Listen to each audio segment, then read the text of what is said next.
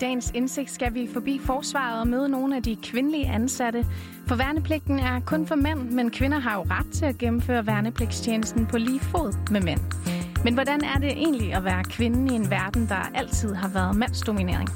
I anledning af, at værnepligten afholder en virtuel inspirationsdag for kvinder i dag, der prøver vi at finde svar på det spørgsmål.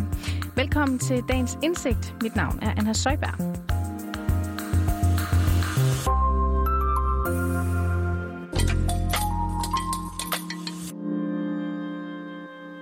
Ønsker du at møde forsvaret, før du træffer beslutning om at ansøge til forsvarets dag eller en af forsvarets uddannelser, så har du mulighed for at deltage i en inspirationsdag, der er specielt tilrettelagt for kvinder. Sådan lyder beskrivelsen på den virtuelle inspirationsdag for kvinder, som værnepligten står bag i dag. Her kan man lære mere om hverdagen i forsvaret og møde kvinder, der har gjort karriere i forsvaret. Men for at blive lidt klogere på det her event, har jeg taget en snak med hende her. Mit navn det er Vivi Larsen, og jeg er mangfoldighedsspecialist i Forsvarsministeriets personalestyrelse. Og jeg sidder i den afdeling, som hedder Værnepligts- og rekrutteringsafdelingen. Det, jeg arbejder med til dagligt, det er, hvordan vi nuancerer vores rekruttering til Forsvarets og Beredskabsstyrelsens uddannelser. Ja, og lad os lige høre fra Vivi Larsen, hvad den her virtuelle inspirationsdag går ud på. Grunden til, at der er et behov for at række ud til kvinderne, det er simpelthen, fordi de er lidt længere fra os Øh, og derfor så, så ønsker vi jo at komme tættere på den målgruppe, i og med, at vi gerne vil have, at alle dem øh, med de kompetencer, der nu er nødvendige for at tage hvad hedder det, værnepligtsuddannelsen, eller øh, fortsætte at tage en karriere i forsvaret, at de er, bliver opmærksomme på den mulighed. Og til den her inspirationsdag, der kan du altså møde nogle af de kvinder, der arbejder i forsvaret. Du kan altså både møde sergeanter fra herren og flyvåbnet, selvfølgelig virtuelt til det her event. Og en af dem, det er verden for eventet, Trine Kronborg.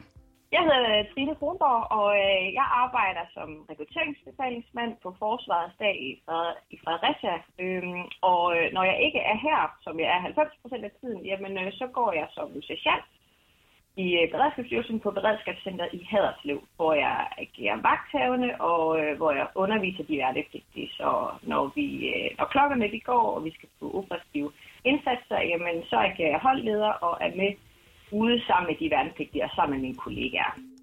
Og selvom Trine Kronborg ikke med det samme vidste, at det var den vej, hun skulle gå, så er hun altså slet ikke i tvivl om, at hun er landet det rigtige sted i dag. Jeg har lavet en 180 graders vending, inden at jeg kom i beredskabet, der arbejdede jeg i Matas i seks år, øh, og faktisk i en forholdsvis sen alder, øh, som 25-årig, jamen øh, der valgte jeg, at jeg ville ind øh, og aftale min værnepligt øh, i beredskabsstyrelsen. Og så vendte der simpelthen bare en helt ny verden for mig. Øh, og jeg tænkte, at det her det er jo super alsidigt, og jeg kan virkelig godt øh, lide alle de kompetencer og uddannelser og kurser, som vi får derinde. Øhm, og så gik det jo øh, super fint, og jeg synes, det var det fedeste, de fedeste ni måneder i hele verden.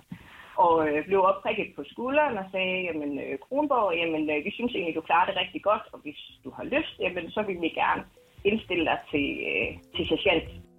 En anden, der har gjort karriere inden for forsvaret, det er Melinda Thomsen, som vi skal møde nu. Jeg er snart 27 år gammel, og jeg har snart arbejdet i flyvåbnet i fem et halvt år, må det være. Øh, jeg arbejder som det, der hedder F-16 våbenholdfører, hvor det er mig, der jeg må sige kort fortalt, jeg monterer og afmonterer alt, hvad der, hvad der er af våben på, på vores F-16-fly, både til, både til angreb og, og forsvar. Og hun er altså virkelig glad for, at hun søgte ind som værnepligtig, og siden har gjort karriere i flyvåbnet. Jeg er jo helt forelsket i de der flyvemaskiner, vi har. Jeg synes jo, de er super, super seje. Øhm, og så det er jo også bare fedt at arbejde med, med, med våbne på. Der er et eller andet, øhm, kan sige, storladet over det, øh, som jeg godt kan lide.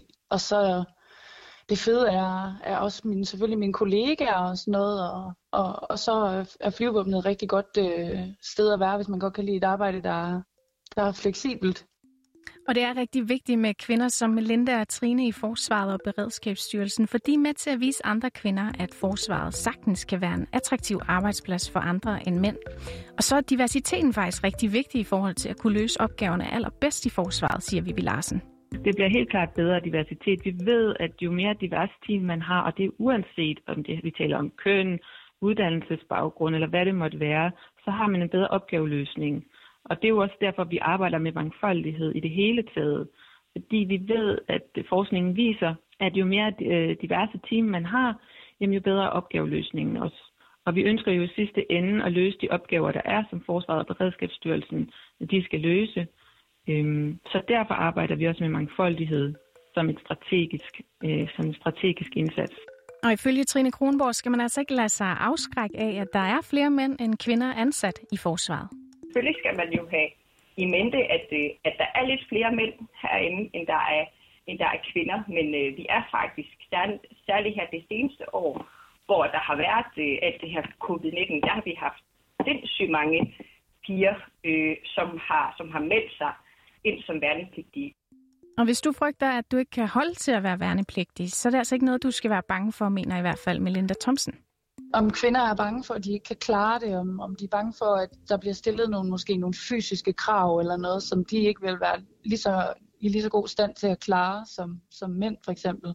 Øh, men nej, jeg synes, øh, jeg synes at de, de fleste kvinder, jeg har været værnepligtige, men de har været super seje. Altså, så nej, de fleste kvinder er jo super seje. Så det, det, kan de, det kan de fleste skulle klare, eller de kan også, eller de kan blive trænet op til det, imens de er værnepligtige i hvert fald. Det, øh, det, kan, det kan de fleste kvinder skulle godt, det der. Og i dag føler Melinda også, at hun bliver behandlet fuldstændig ens som sine mandlige kolleger. Jeg synes faktisk, at det har forandret sig lidt igennem de sidste fem år, jeg har været her. Det, øh, det, det, bliver, det bliver bedre og bedre, og der kommer, kommer flere og flere kvinder. Øh, det startede lidt med, at, at at man fik at vide, at der var nogen, de kunne ikke rigtig lide kvinder i forsvaret og sådan noget, så man var sådan lidt, øh, man var lidt nervøs. Men, men når man så har været herinde en stykke tid, og så er de selv samme mennesker har fået at vide, at, øh, at man gør det godt, så, øh, så er det jo mega fedt. Øh, så jeg synes, at det, det virker som om, at man får mere og mere respekt herinde, og det, kan, det er super fedt. Ud i min afdeling er det stadigvæk generelt, og det er stadigvæk selvfølgelig mandsdomineret, men, men, men vi får flere og flere kvinder, og, og de fleste, vi har ansat inden for de sidste par år, har også været kvinder. Ja, det er nemlig fuldstændig rigtigt, at vi ser flere og flere kvinder repræsenteret i værnepligten. Det kan Vivi Larsen også bekræfte. Jamen, hvis vi taler om værnepligten, så havde vi sidste år 20, 22 procent kvinder, øh, som gennemførte værnepligtsuddannelsen. Og vi har startet 20, 2021 rigtig godt ud med de her 30 procent, som har øh, tilmeldt sig hvad hedder de værnepligtsholdene her, som startede op nu her. Og vi forventer, at 2021 slutter med omkring 23 procent.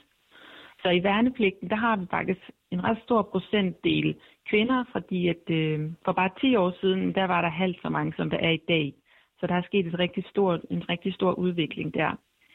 Generelt, jamen der har vi de her 17 procent på tværs af hele ministerområdet. Så der er jo kvinder derude, men vi vil jo selvfølgelig gerne stadigvæk tiltrække de kompetente kvinder, der måtte være, øh, til os at søge øh, ind til forsvaret eller beredskabsstyrelsen. Ja, og ligegyldigt hvilket køn du har, så er du altså velkommen til at deltage i det virtuelle arrangement. Det foregår på Facebook kl. 17 i dag, og det var halvanden time. Og med de praktiske informationer på plads, så skal vi lige have en sidste opfordring fra Melinda Thomsen og Trine Kronborg. Hvis man er lidt nysgerrig på det, så vil jeg klart opfordre til, jamen meld dig til Forsvarets dag. Kom ind og hør lidt mere om, hvad er det her for noget? Øh, hvad kan jeg, og, øh, og hvilken vej kan jeg gå? Jeg vil altid anbefale, at man i hvert fald tager værnepligten det vil jeg anbefale alle mennesker.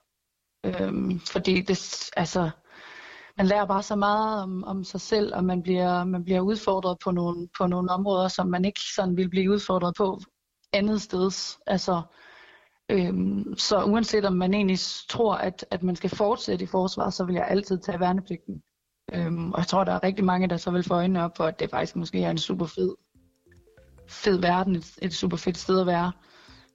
Og med de ord, så er vi altså nået til vejs ende i dagens program. Dagens indsigt var sat sammen med Tobias Hegård, og jeg var din vært, Anna Søjberg.